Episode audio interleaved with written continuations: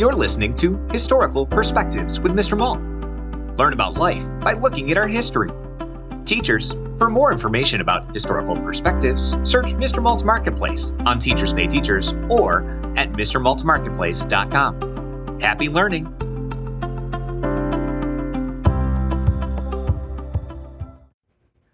Ukrainian folk dance dreaming. Those are boys' pants, Irna, Baba said for the millionth time. Irna ignored her as she danced around the kitchen table where Baba was stitching. With her hands high in the air, Irna jumped with all her might. As her feet came down, the fabric of the baggy pants slipped beneath them. She fell down hard. Mama ran into the kitchen when she heard the thud, and they huddled on the floor to hold Irna as she cried.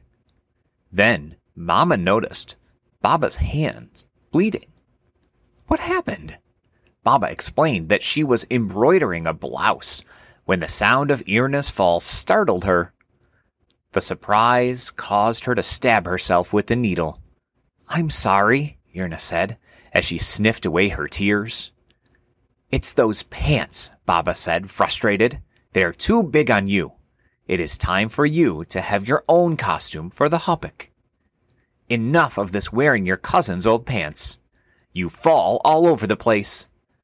Even though Baba tried to sound angry, she remained on the floor holding Irna and stroking her hair.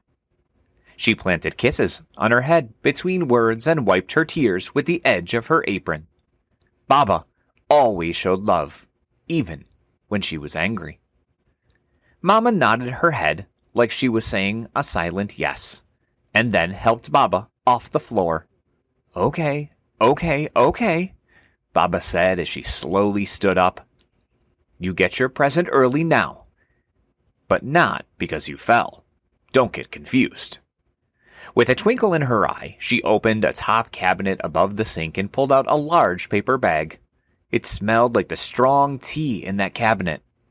Open it, Baba said, and sat back down at the table, dabbing the blood from her own hand. Irna stood and took the bag. She looked at her mamma for permission to open it, and her mamma wiped a tear from her own face now.